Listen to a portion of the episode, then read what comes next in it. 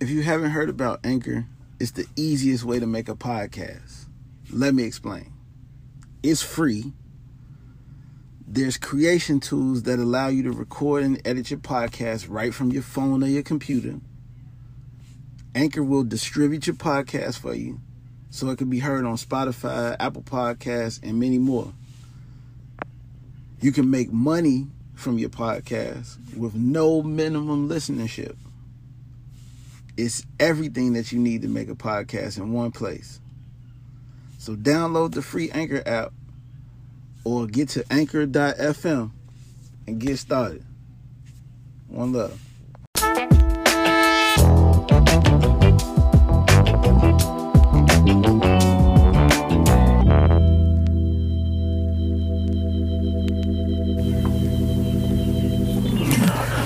Hello, all. It's your man Sean Black, and welcome to the first episode of Sean Explains the World. What I can see going on right now in the news is the election. If it sounds weird, it's because I'm uh I'm hiding in the closet to record this episode. Grown man in the closet recording an episode. That's a little wild, right? But you know only place I can get a, you know, my, my microphone solid until I get the, the actual microphone set back up. But I don't know who y'all voting for. I'm voting for me, the Hip Hop Party for Change.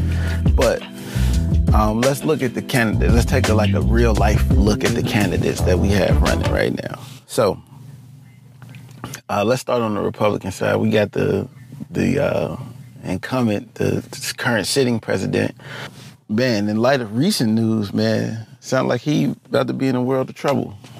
We already know, you know, that he has a certain feeling about veterans, but this uh, news about Russia that the Wall Street Journal wrote about, if it's true, and this is kind of bogus. And if you haven't uh, read on what that is, Wall Street Journal just published a story yesterday that said um, that the president knew about Russians with uh, bounties that they were paying the Taliban for American soldiers, man. So we'll see what that turns into in the next couple of months. Prior to that, though, you know, we got to kind of see why he feel like he should be reelected. it's weird because a lot of people disagree with me when I talk about um, the current sitting president I didn't vote for the dude, but I realized that a lot of people dislike him. Like he got one of those personalities, you either like him or you dislike him. Just all the way. It's no in between. Just one or the other. And I'm trying to figure out why people dislike him, man. We gotta ask ourselves what he did as the president, right? So in the spirit of fairness, like let's listen, let's let's discuss this in fairness, you know, not just from, you know, political uh, sides, right? I, I I believe he made a lot of mistakes as the president so far, but I also believe that there's a lot of things that happen because of him, man. And sometimes you get a a gift and it's wrapped in a wild package, though, right? So everybody had been complaining about how Congress was stale and it was the same people getting voted all the time. You know, how politics was just kind of like, like just kind of stuck, right? But America has a love for, for celebrities. So uh, it was, there's no doubt that a celebrity could stand on national television and say, I could shoot somebody in Times Square and get away with it like, and then that person become the president is because of celebrity, right? But let's ask ourselves what happened. He did the interview on the bus, right? And he said some some words that was really foul, right? And it started the Me Too movement, right? It's crazy. Like it started the Me Too movement. The current sitting president kept telling people that he was gonna uh, drain the swamp and everybody kept saying, oh, well, you know, it's been the same for all these years and nobody could do anything. And then, like, the Me Too movement happened and all them dudes got afraid. So they quit. And like now we got the largest female demographic of Congress people that America has ever had in the history of America. That's kind of wild right there. You know, that's a big up, right? But again, you know, we look at his stance on soldiers and soldier things. I, my personal belief is that you shouldn't be the president unless you have some sort of military background. And I say that because when you are in the military, even if you are one of those people who kind of don't mess with a different, a specific group of people, you know, if you racist or whatnot, the the military does provide a place for you to hide if you if you one of them type of sneaky people. But if you like really get into the military experience, you're gonna learn about people that's not from where you from. And I think that exposure would lend itself to somebody being a good leader for all of the people. And I kind of think that that's one of those things, right? If you just been exposed to your surroundings forever, right, then where's the growth happening? Right?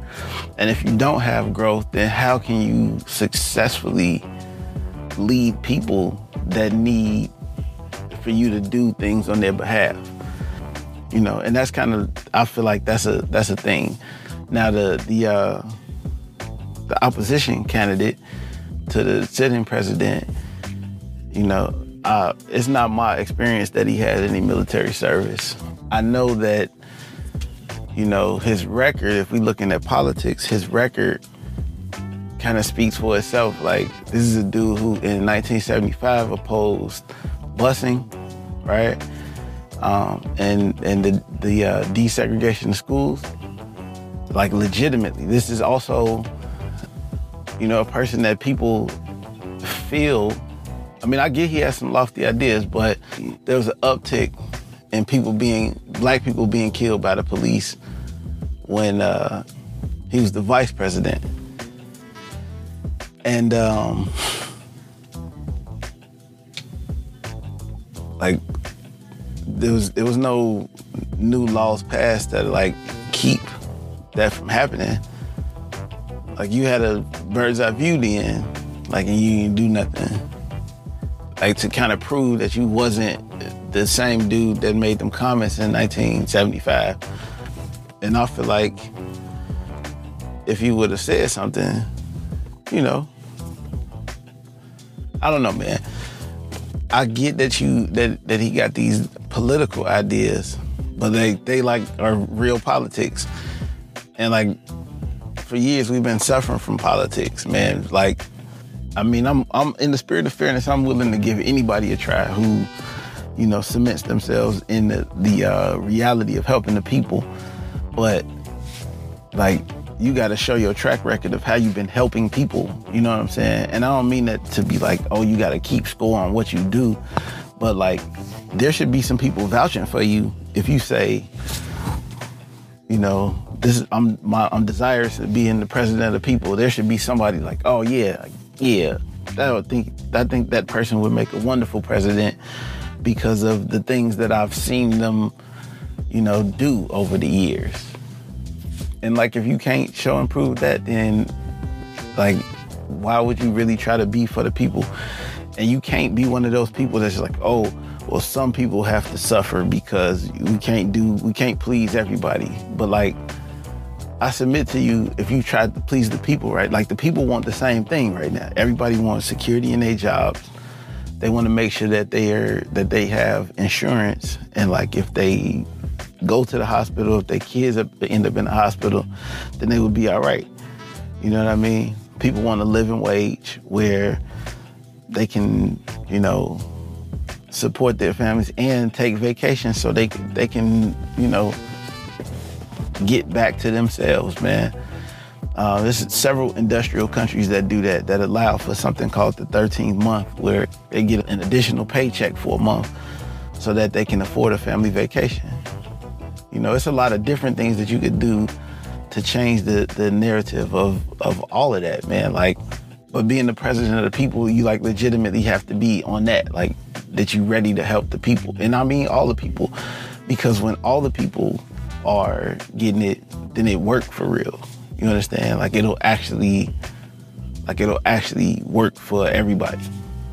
You know, And I think that's pleasing to everybody. So if you're saying you can't please everybody as the president, I, I beg to differ. You know, I know there's gonna be some opposition to that conversation just because it sounds so lofty, right? We can help everybody, but you know, the majority of America is suffering from, you know, not having, you know, and I don't mean excess, I just mean like the basics, you know, like is the basics. If so, if everybody could get to, if the president was like, "Yo, I'm going to help people get the basics," like that's the thing that makes people go like, "Oh yeah, I want to vote for this dude." You know what I mean? But like, it's also kind of wild, right? That they uh, both haven't really gone in about, you know, the whole police situation, man. I'm for real, man. Like these issues really do get me fired up, but we're gonna take a quick break and I'll be right back with the madness. As it pertains to the police, man, this is how I see it, right? If I'm a police officer, you know what I'm saying? Like, I wouldn't want these dudes to be like the representatives of what police are doing. You know what I mean? Because for lack of a better phrase, right, they messing your money up. You know, when these people like are then they kill people and it's not justified, right? You got to do a gang of extra paperwork just to kind of make sure that it don't come or see the light of day. But then like now we in the digital age where you seeing things at the drop of a hat. So you got to think they messing your money up. But like that time that you want to spend with your family, like you can't spend it because you doing paperwork. You dig what I'm saying? And like that's the then like you know the paperwork got it when the when the paperwork hit the union, the union got to try to do their thing. They putting extra, it's putting extra stress on them, and but then it's putting extra stress on the community. So now the community don't trust you, you don't trust the community. So now there's anger in the in in, in the policing, right? Which causes tension in the neighborhood, right? If y'all was on in tune, like, man, we can't have these dudes representing us, you dig what I'm saying? Then you get confidence in the people. That's when the people like, okay, well, let's see what's shaking with the police. I, I, I can't lie. I feel like everybody know. I feel like everybody knows some police that's cool. Male or female, black or white, you know at least one police that's like, yeah, they cool. But at the same time though, the police that police these neighborhoods, right, who actually, you know, get in tune with the people and they start learning who's in the neighborhood, they know the people. They know the people. You know what I'm saying? And they cool with people. They know all the cool people. So when things happen, they don't that's why they don't say nothing. They just like, man, I can't believe that this happened. You know, I wanna say something, but y'all gotta like legitimately think about y'all family members that's not part of the police force. You dig what I'm saying? What if they in the streets and they saying or doing something that somebody else just feel like they don't like? You dig what I'm saying? That's gonna be an issue. You know what I'm saying? So I feel like if you the police, you gotta look at it from the standpoint of like, this could be me at any point. You did. All I gotta do is catch the wrong dude on the wrong day. So like you gotta be like, man, I don't want that to represent us. I don't want them people to be representative of us.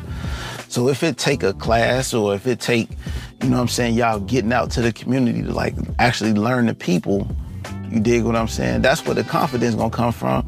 That's where people gonna be like, okay, well, I trust, you know, what they got going on.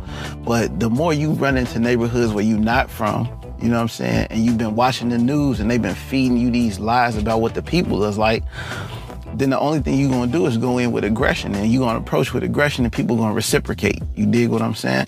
So if you every police officer know when they come to anybody block if they come with respect, everybody on the block give them respect. They show them respect. You know what I'm saying? It's not to the aggression come that people act, you know, they respond accordingly. You know, I can't come to your house and, you know, kick your, your, your silverware off the table and kick your plates off the table and then tell you to put some food on the table and you know what I'm saying, you not get angry, you would be mad. You would be like, man, what is you, you know, why do you want to, why is you doing this? You did? So that's kind of got to be the protocol, right? You got to be like, yo, these dudes don't represent us, and then y'all got to really make a, a, effort to bond with the neighborhoods that y'all police. You do that, it'll change everything. But then, since we speaking to police, we got to ask ourselves how we got to where we are with policing.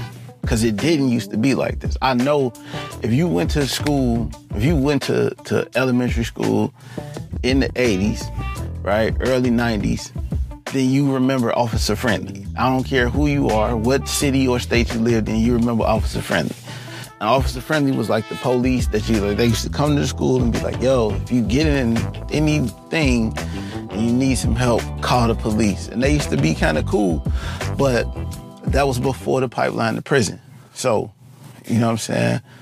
Maybe we should go there to figure out how we got to the state of policing right now. We're going to take a quick break and I'll be right back with the madness. So, how do we get to the, the state of policing that we are now? In 1994, the Democrats in, introduced this bill called the uh, the crime bill, and that bill, right, gave us mandatory minimums. It gave us a three strikes law, right, and it gave us um, militarized policing. Now, we got to ask ourselves like who who would sponsor a bill like that? And like why would you try that you know then? Like for a long time democrats have been seen as you know kind of weak on crime right? Like republicans was like the, the people who was like yo tough on crime we gonna make sure crime don't happen but bill clinton became the tough on crime democrat right and when he did the tough on crime bill, Joe Biden stood up and uh, gave like a seven minute speech on the Senate floor about why this bill should be enacted. This is the same dude did the bus thing, but why the bill should be enacted. But we can't even entirely blame him in, in the Clintons, right? We gotta blame like the people who asked him for the bill. And y'all be surprised though, right? All the black leaders at the time went to the president and said, hey, can you help us clean up our neighborhoods? Right? And they asked, he asked them what they wanted. And they told him that they wanted to, you know, something that'd be tough on crime. And like, that's what we got. Dig? But like, these are the people who are leading you and voting. Like, they're telling you who to vote for and things like that. But like, we've been keeping you know, people in positions where they're not fully representing the people anymore. You dig what I'm saying? We gotta like we gotta regroup. And we living in the stage where everybody kind of expresses their opinion. You dig what I'm saying? So um we can kind of tell what we want. You dig? There's no like there's no leader for other people, other groups of people you know what I mean? Um, there can't be anybody speaking one voice for, or you know what I'm saying, for black people because the black experience is different in America for everybody. You know, some of y'all grew up two parents in the house with a gang of money. Some of y'all grew up two parents in the house broke. Some people grew up one parent in the house, a gang of money. Some people grew up one parent in the house broke the black experience looked different from a, a variety of different perspectives. So I don't think that there's a collective that could speak on behalf of black people. It's not like how it was in the, you know, the 20s and 30s where everybody was kind of like on the same thing. Like, okay, we just need equal, we just need jobs and the ability to vote. You dig what I'm saying? And while we appreciative of everything in the past. I know a lot of elders in the um, in the community don't think that uh, people that are their juniors appreciate their sacrifice. It, it's not that the sacrifice goes unnoticed. You know what I'm saying? We understand it, but when you you gotta under, you have to understand that we grew up listening to Jeff, Jesse Jackson promulgate the fact that if the mind could uh, believe it or can conceive it, and we believe it, then we could achieve it. For y'all to give us that rhetoric, and then when we started implementing it, right, we would get in trouble with school because we would butt heads with, with the instructors because they would try to educate us differently than they would educate different students. You dig? So we got seen as people who were bucking the system. And then that in turn led Hillary Clinton to give the super predator speech. Now, I could just tell you that that was the early 90s. We were all under the age of 18. But like now, us and our children are the biggest demographic of voters right now for the black community. So we have to figure out if we're gonna reconcile the idea that we was called super predators without them even having, you know, uh, ample evidence to prove that. Like we gotta reconcile who we gonna vote for. And like these are the people who was responsible for the degradation of our community, losing our friends. I, we lost a gang of friends. I think our generation was the first people to start having multiple friends that died from violence.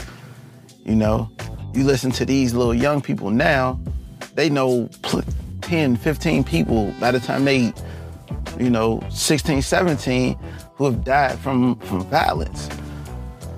So we gotta change that narrative. And how do we change the narrative? It goes back to understanding the community. So once the, once we get the community together, we could talk the community. Okay, well, what what should we be looking for? You know, as a representative for the people. You dig what I'm saying? I I really believe everybody just want to go to a freedom, man. People saying, man, we gotta defund the police. I dig it what you talking about, but I think a lot of people are blowing it out of proportion. People saying defund the police, they don't mean get rid of the police. They just mean like let's stop, you know, militarizing the police. Be focused on more of, you know, the personable side of the police so that so we could build trust again. If you go look at, I mean, I'm gonna just be honest, man. Go look at at London. Go look at Germany. Though I promise you, I've lived in Germany for a lot of years. Visited London a few times. Amsterdam, same way. Like the police is different. They don't got to be aggressive. You dig? And y'all don't. They like the police in America don't got to be aggressive either. It's just that this idea that like the media keep perpetrating. You know that black people are a terror to the country. Like you can't believe that. The first person that died in defense of America was a black dude. Like the first guy that died in the Revolutionary War was a black guy. It was kind of like like a movie, like a Halloween movie. You did how the black dude always die first, but that's what happened. So to say that black people not really here to help America and to to show America some love, like we really are.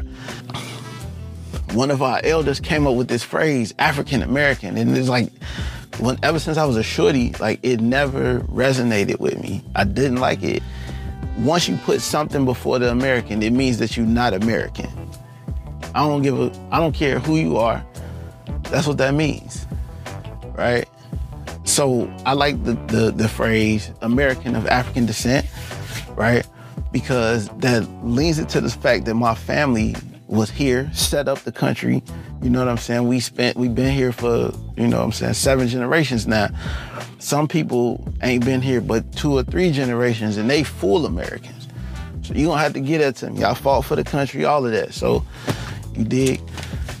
We need to change that aspect, right? Instead of calling people, you know, whatever it is, hyphenated American, let's go with American first and then put the the of descent behind that.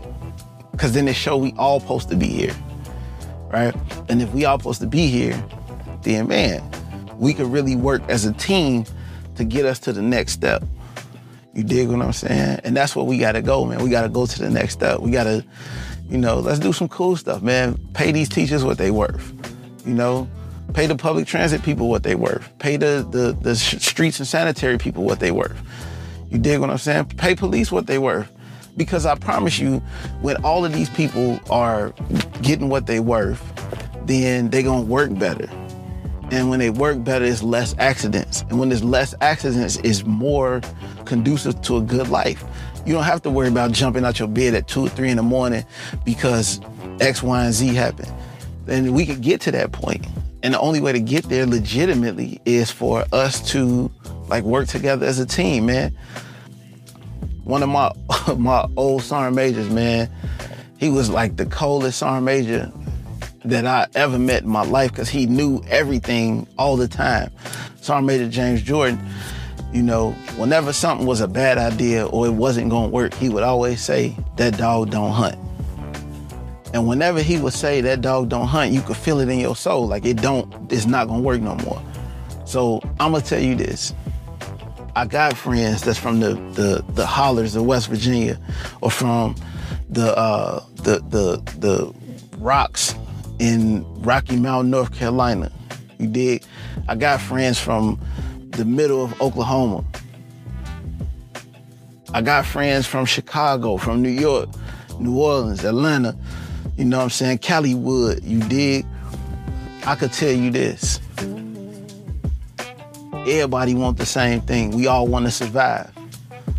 So in order for us to survive, we got to work as a team. All that racism and non-teamwork, that dog don't hunt. I guess that's how all of those things align. One of the candidates, you know what I'm saying, got something to do with that 1994 bill that, you know, the black leaders had bought to him, to the to the president, you did, which decimated the, the, the black community and created militarized policing. So this is a little bit how my mind worked be clear. we coming back again next week, man. Till then, I'm signing off. It's your man Sean Black. While you sitting there with your phone in your hand, go ahead, jump on Instagram, Snapchat, Twitter, follow me, Sean Black 07, S E A N B L A C K 07. That way you can always hear how Sean explains the world.